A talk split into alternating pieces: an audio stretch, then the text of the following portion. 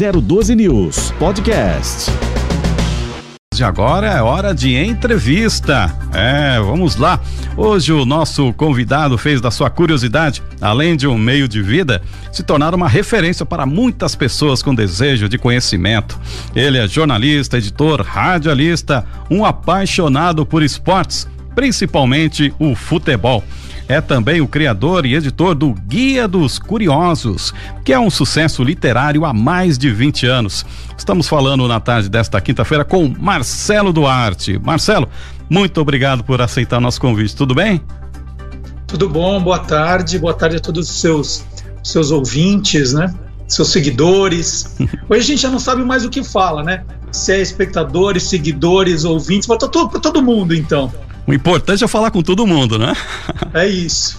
é isso aí. Marcelão, o que, que te levou a, a escolher a carreira de jornalista como profissão? Olha, é uma, é uma história muito maluca, né? Porque quando eu era criança, eu lembro bem, assim, quando a gente perguntava assim, ah, o que você vai ser quando crescer? Eu falava, é, bom, como toda criança, no começo eu falava jogador de futebol, mas logo eu vi que não ia dar certo, porque eu, eu era sempre o último a ser escolhido nas aulas de educação física, né? Isso me traumatizou um pouco. Até hoje eu não, eu não consigo me reunir com o pessoal para jogar futebol. Eu era sempre o último. Depois, quando eu vi que a carreira de futebol não ia dar certo, eu tinha um desejo muito grande de conhecer o mundo, né? Eu, eu tinha, eu queria conhecer os países. Eu colecionava selos, então eu ficava ali assim, nossa, mas como que será que é que é a Alemanha, né? Eu vi o selo da Alemanha, as paisagens ali, como é a Inglaterra, né? A gente não tinha tanta, tanta informação como a gente tem hoje. Então eu falei assim: ah, então eu vou ser piloto de avião para conhecer o mundo inteiro. Queria ser piloto de avião. E depois, com o tempo, eu descobri que eu gostava de escrever, gostava de ler e de escrever, né? E aí eu comecei a, a, a, a escrever coisas na, na, na escola, fazia jornalzinho da escola, né? Achava aquilo divertido. E aí falei assim, puxa, eu gosto de viajar e eu gosto de escrever. E quando chegou na época de pensar que carreira eu vou seguir, né? Eu gostava, eu queria muito viajar para conhecer o mundo e gostava muito de escrever. Uma prima do meu pai, já falecida, né, a Cristina Duarte, que era diretora da revista Cláudia, é, era uma jornalista já conhecida, ela ficava mandando postais para o meu pai, né? Sempre que ela viajava, meu pai colecionava cartões postais e ela mandava, né? Do Nepal, mandava uma, umas, umas assim da Suíça, aqueles lugares que eu queria ver, do Japão. Aí eu falava assim, nossa, olha só, a, a minha a prima do meu pai, né? Minha prima, a Cristina, ela é jornalista e ela viaja o mundo inteiro e ainda escreve. Aí por influência da, da Cristina, que me ajudou muito depois na, na carreira, né, no, no começo da carreira, eu falei, ah, eu vou ser jornalista, eu vou juntar as duas coisas em uma só. Muito bom. E como é que surgiu a ideia de lançar o Guia dos Curiosos? Como é que você explica esse livro tem um sucesso e aí já migrou para outros canais aí também? Esse, o Guia dos Curiosos ter tanto tempo de sucesso, como é que você explica isso aí? Bom, eu acho que todo jornalista, no fundo, ele tem o sonho de publicar pelo menos é, um livro na vida, né? Esse era o desejo de assim, não, eu vou. É, é o tal do, do plantar árvore, ter filho e, e escrever um livro. Acho que, que é, um, é um desejo do ser humano, mas do jornalista também. Eu tinha isso na cabeça, vou escrever um livro. E aí, fazendo uma viagem para Olímpia, né? Hoje, hoje Olímpia é conhecida em São Paulo cidade que tem lá as termas, água quente, mas quando eu frequentava Olímpia, né, não tinha nada disso na minha na minha na minha ali adolescência, né, eu ia tenho tios, tenho parentes que moram ainda em Olímpia, a gente todo ano ia passar férias lá, da família da minha mãe. E aí numa dessas viagens, olhando lá a estante de livros da minha tia, eu vi lá Enciclopédia Curiosa, era uma coleção de nove volumes dos anos 1960, né? Eu acho que era de 62, por ali. E aí eu comecei a folhear, folhear, não conseguia parar de ver né, aqueles volumes. Falei, tia, me empresta esses livros. Ela falou, ah, empresta, pode pegar aí. trouxe para São Paulo, continuei vendo e me divertindo muito com aqueles almanaques dos anos 60. E isso eu estou falando de 1994. Aí eu já tava, eu já era jornalista, já estava trabalhando há bastante tempo, tinha a ideia do livro na cabeça, falei, ah, eu vou fazer um almanac, vou fazer um almanac divertido como esse aqui, mas atualizado, uma versão mais anos 90. Né? Aí eu escrevi um projeto, mandei para a Companhia das Letras, o, o, dono da companhia, né, o Luiz Schwartz, gostou, falou, quanto tempo você precisa para fazer esse livro? Eu falei, ah, eu acho que eu faço em um ano. E aí fiquei de, é, entre começo de 94 até o começo de 95 escrevendo. O, o, livro foi lançado no dia 10 de maio de 95, então acabamos de completar 26 anos do lançamento. E eu vou lançar na semana que vem uma edição comemorativa, que era dos 25 anos, mas será dos 26 anos. Sai o livro já na, na semana que vem, o eu estou chamando de Guia dos Curiosos Fora de Série. Não porque ele é tão maravilhoso assim, mas porque ele foge um pouco da série dos nove livros anteriores, né? Porque os nove livros eram um pouco mais temáticos, eles tinham um, um projeto gráfico mais anos 90. E esse é para, como é comemorativo, ele vai ser todo, ele vai lembrar o primeiro, né, que eram temas diversificados, e ele vai ser pela primeira vez todo colorido. Olha, então quer dizer que a gente já tem uma novidade para a semana que vem, hein? Olha só. Semana que vem, eu estou ansioso. Prometeram que a semana que vem o livro estará nas minhas mãos uhum. e já estará à venda também. Muito bom. Agora você começou no jornalismo também mexendo bastante com, com uma das suas grandes paixões, né? Que é o esporte, né?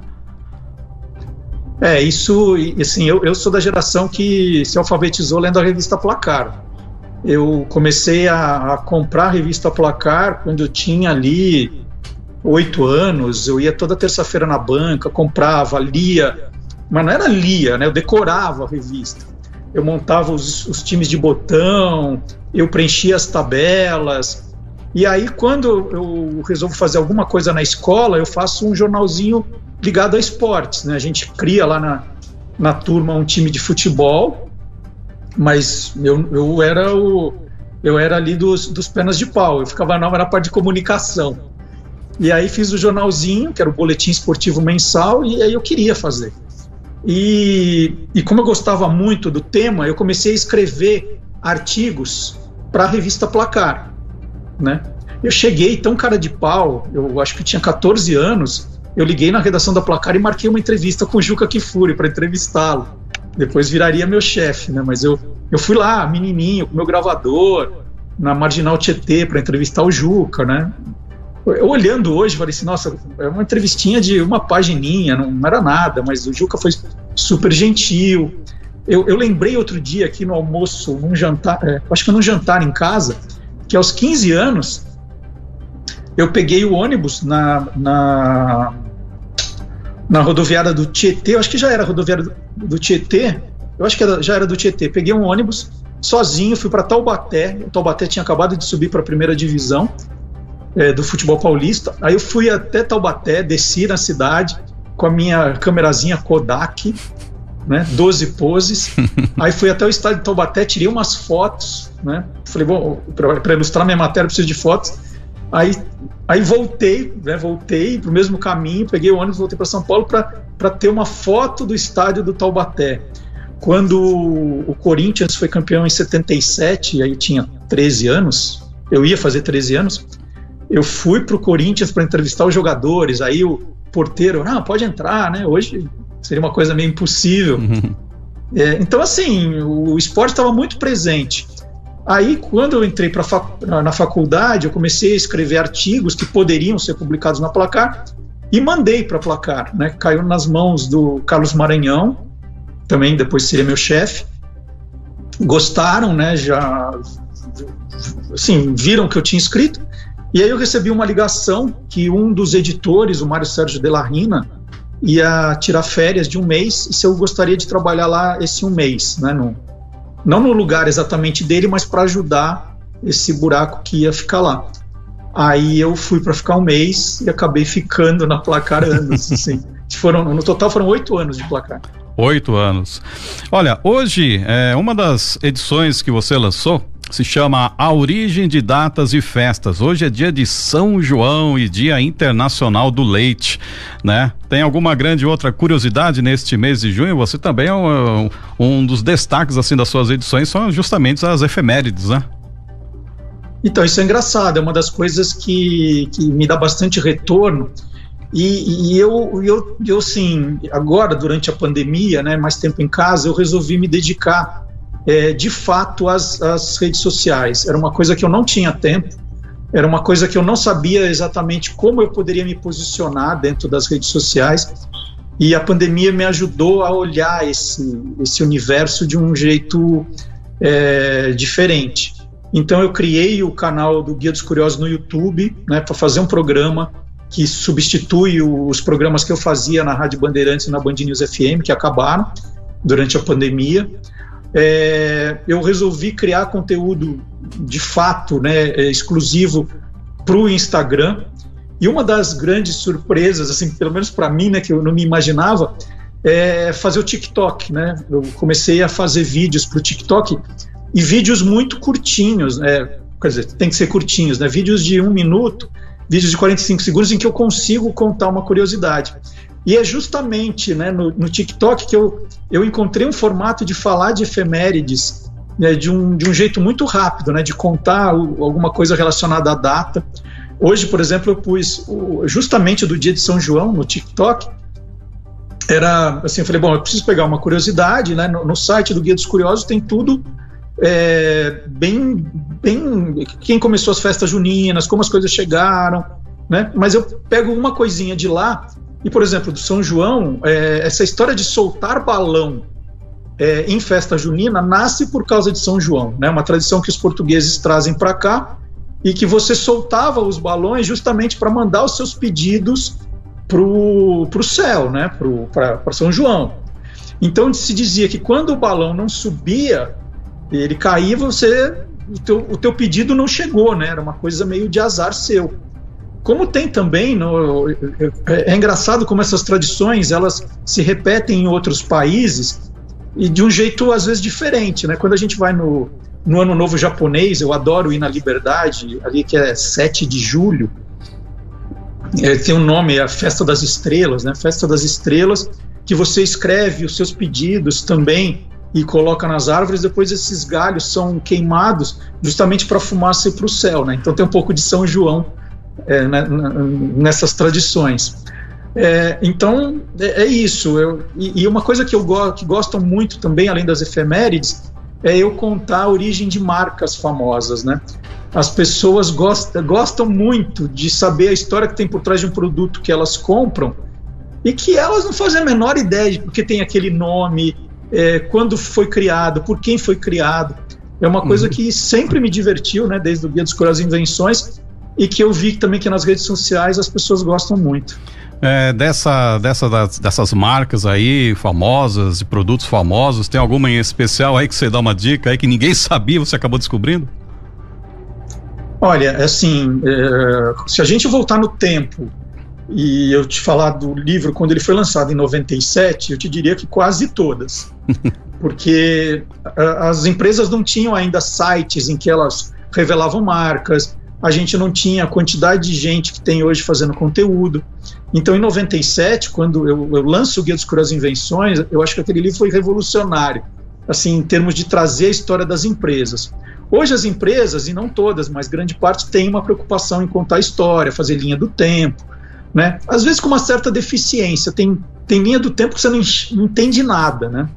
Mas eu te diria que, para mim, a, a, maior descoberta, aquela que me arrepiou, que aquela que, que eu gosto mais de contar, é do sabão em pó Omo. Né? O sabão em pó Omo é um produto que a gente tem já quase no Brasil há 60 anos, né? mais de 60 anos. E eu não, não fazia a menor ideia, né? Porque Omo, né? E aí eu, eu na época, escrevi, mandei um, um fax. Olha, gente, fax. Fax, hein? hein? coisa coisa uh, old fashion, né? Mandei um fax para Unilever aqui uh, do Brasil, né, de São Paulo, e perguntei se eles sabiam a, me explicar a origem do nome. E ninguém da própria empresa sabia, né? Ninguém soube me explicar. Aí a diretora de marketing teve o cuidado de falar: nós vamos escrever para para Lever, a, a, inglesa, né, que é a matriz, e perguntar para ela. E aí eu agradeci, né? E aí esperei alguma coisa como 10 dias. E aí ela me liga, né? Toda feliz da vida pela descoberta que ela fez por causa da minha pergunta. E aí ela, ela me falou: olha, a gente está aqui todo mundo no departamento super é, feliz com a descoberta, porque Homo é a sigla de Old Mother Wool, né? A velha mãe coruja. Old Mother Wool. E a primeira embalagem do sabão em pó Omo, ali dos anos 30, trazia de fato o desenho de uma, de uma coruja, tem lá na embalagem. Então tem o primeiro O, né? É o, um olho da, uhum. da coruja é o O, o biquinho dela é o N e o outro olho o O. Então o Omo estava desenhado na cara da coruja. E aí foi sensacional, porque ela me mandou a, a imagem do, da caixa, né? E é a única foto que saiu na primeira versão do livro. Eu falei, ah, isso eu tenho que publicar. O livro era todo ilustrado, mas eu falei, ah, não, essa, essa eu preciso é, publicar. Nossa, muito legal. Grande sacada aí. E foi, você foi um dos primeiros, então, fora da empresa, ou se não, o primeiro fora da empresa a descobrir isso, né? É, eu, eu, acho que tem muita gente que esquece, é, é, perde aquela, a, a, aquela coisa que a gente nasce com ela, né, da curiosidade infantil de perguntar o porquê das coisas. Uhum. A gente se habituou a falar assim, ah, é homo porque é homo, mas não, deve ter uma história por trás disso, quando alguém cria, né? É, e todos os produtos, se a gente começar a olhar porque a caneta Bic chama Bic, tem uma explicação, porque o tênis chama Converse, né, tem uma explicação, porque o chocolate chama Toblerone, porque é diamante negro, é, e vai, e você vai descobrindo as coisas. Tem uma outra história que é muito parecida com essa, só para falar mais de um produto, né, que quando eu comecei a escrever o livro, eu, eu comprei alguns livros internacionais que falavam de marcas, e todos eles, todos, tinha lá a história da Coca-Cola e da Pepsi-Cola, né, que o Cristiano Ronaldo não nos ouça agora. é, e aí Tava lá, né? O, ah, os, dois, os dois produtos, a Coca e a Pepsi, foram criados por farmacêuticos, tentando fazer remédio, babá. Aí, uma hora eu falei assim, nossa, né, por que, que todo mundo fala da Coca e da Pepsi e ninguém fala da Fanta? Né, veio um estalo assim para mim. Ah, por que ninguém fala da Fanta? Ah, eu vou escrever a história da Fanta. Aí, o que eu fiz? É, escrevi para Coca-Cola do Rio de Janeiro, que é a matriz, o mesmo, mesmo procedimento. Aí, ah, não sabemos, nunca perguntamos isso, vamos escrever para a matriz em Atlanta. Aí receberam a notícia, felizes da vida. E aí é uma história fabulosa, né? Eu diria que é uma história fantástica até, porque durante a Segunda Guerra Mundial, né, a, a fábrica da Coca-Cola na Alemanha parou de receber o xarope de cola que vinha dos Estados Unidos. Né? Estamos em guerra, né? Só que aí eles tinham um maquinário e falou assim: nós vamos fazer o que com isso aqui? Né? Vou fazer alguma, vamos fazer um refrigerante. E começaram a procurar frutas, né? alguma coisa que, que desse o refrigerante. E fizeram basicamente um refrigerante no sabor de maçã, que era a fruta que estava em disponibilidade ali na Alemanha. Fizeram o, refrigerante e um funcionário, né, fizeram um concurso ali para criar um nome, não ia ser Coca-Cola, para criar um nome. E um funcionário criou o nome que seria em alemão, mas vou falar em português, né? Fantástico, né? Fantastic, Fantastiken, não sei o nome, falar em alemão, mas era alguma coisa como fantástico. E aí, né, fizeram o refrigerante, venderam, consumiram. Termina a guerra. Os americanos quiseram saber o que os alemães fizeram naquele período e descobrem o refrigerante. Né? Ah, é, era o Fantastic, mas na própria Alemanha acharam grande demais e cortaram para Fanta. Né? O nome era Fantastic no começo, mas era grande e ficou Fanta. Aí os americanos vão, vão querer saber o que fizeram, aí falam, ó, fizeram uma Fanta, tal, ah, bacana, tal, e, e ficou por isso mesmo, né? Esqueceram. Aí nos anos 70, a Coca-Cola da Itália resolve fazer um refrigerante no sabor de frutas. E aí lembraram, ah, os alemães fizeram de maçã, né? Vamos fazer um de laranja aqui, vamos usar o nome que eles usaram que é bacana. E aí fica Fanta. Fizeram a Fanta na Itália nos anos 70. E aí começa que todo mundo, os outros países começaram a fazer também. Né? Esse é um refrigerante que tem uma quantidade absurda de, uhum. de sabores, né? Cada país faz o seu. Né? Já me contaram que já, já to... amigos já me contaram que já tomaram Fanta sabor goiaba, né? Eu já tomei uns, uns sabores estranhos, mas de goiaba nunca. Mas isso diz é. que tem. Tem Fanta melancia, tem Fanta com umas misturas, né? A gente já teve aqui Fanta morango, maracujá, né? Agora tem o Guaraná, né? é uma loucura. É isso aí. Bom, agora faltam 11 minutos para uma hora da tarde. Nós vamos já seguindo para o finalzinho da nossa entrevista e bate-papo. Se for deixar, a gente vai longe, contando muita curiosidade. E como você falou logo no começo, você teve que se reinventar, né? Você saiu das prateleiras, foi para o rádio, foi para a TV também, vários programas de esportes, levando curiosidades e agora está na internet. Né? O seu programa também, agora, o Guia dos Curiosos na internet. Eu queria que você fizesse um convite para a moçada, como é que é o programa, quando que passa, o que, que você pode falar sobre o programa Guia dos Curiosos também na internet. Bom, essa, essa é uma outra grande novidade também que eu fiquei muito feliz, porque eu não, é, eu não, eu não imaginava que eu, que eu iria fazer, ia virar youtuber, né? Eu brinco. Mas eu já estou completando um ano de, de, de programa. Eu estou no meu horário tradicional, no sábado, das 10 ao meio-dia fazendo um programa de variedades, exatamente como eu fazia no rádio. É, então tem sempre muita novidade, tem, tem sempre muito assunto, né? Tem esses bate-papos gostosos como a gente está tendo aqui. Então, é, sim, eu faço o programa do sábado às 10 ao meio-dia. E graças à internet, né, o, os programas, assim que eu termino, já ficam automaticamente publicados no canal do Guia dos Curiosos no YouTube. Tem no Facebook também, mas no, no YouTube eu acho que é melhor porque está tudo muito mais mastigado ali, né? Porque além dos uhum. programas uhum. completos, eu tenho também divididos em playlists, aí é muito legal para quem perdeu, para quem quiser ver quadros especiais. Então o convite é para visitar o YouTube, canal Guia dos Curiosos.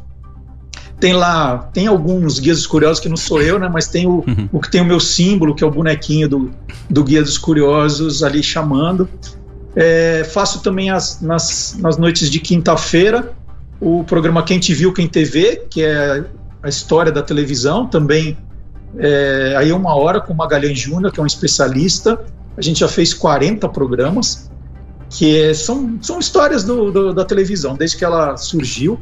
O Magalhães tem um acervo impressionante, muita uhum. coisa que você não vê ainda na internet, né? Ele que está trazendo agora. Isso é das nas, das quintas das 8 às 8 e meia. E os programas que eu estou fazendo no, no YouTube, no Facebook, esse do, do, sábado, tem também nas plataformas de áudio, né? No, no Deezer, no Spotify, no SoundCloud, é só procurar como Guia dos Curiosos. E redes sociais, como já te falei, estou no TikTok, no Instagram, no Facebook, no Twitter, e fazendo sempre coisas novas, diferentes. Por isso que eu te falei, né? Falei assim, não, eu quero conversar com você mas vamos organizar a bagunça porque é, é, incrível, né? Quando a gente começa a fazer essas redes sociais, elas, elas nos consomem de tal maneira. E eu até brinquei com a minha mulher aqui e falei assim: quando eu sento no sofá e falar, ah, hoje eu vou assistir um, um filme, um programa, é porque eu esqueci que eu tinha alguma coisa para fazer, não é porque não tinha, porque eu esqueci. Aí no dia seguinte eu tenho que aí correr para fazer, né? Uhum. Todo dia tem alguma coisa responder mensagem, é verdade. É, preparar o roteiro uhum. do programa, produzir. Né? Aqui a gente sabe como é, né? A gente bate o escanteio e vai para a área cabecear. é isso aí. Muito bom, agora faltando sete minutos para uma hora da tarde, eu conversei aqui hoje com o Marcelo Duarte, o editor, criador do Guia dos Curiosos, nessa conversa muito legal nesta quinta-feira. Marcelo, muito obrigado, viu? Eu que agradeço. Semana que vem tem livro novo, hein? Não esqueça. Perfeito. 012 News Podcast.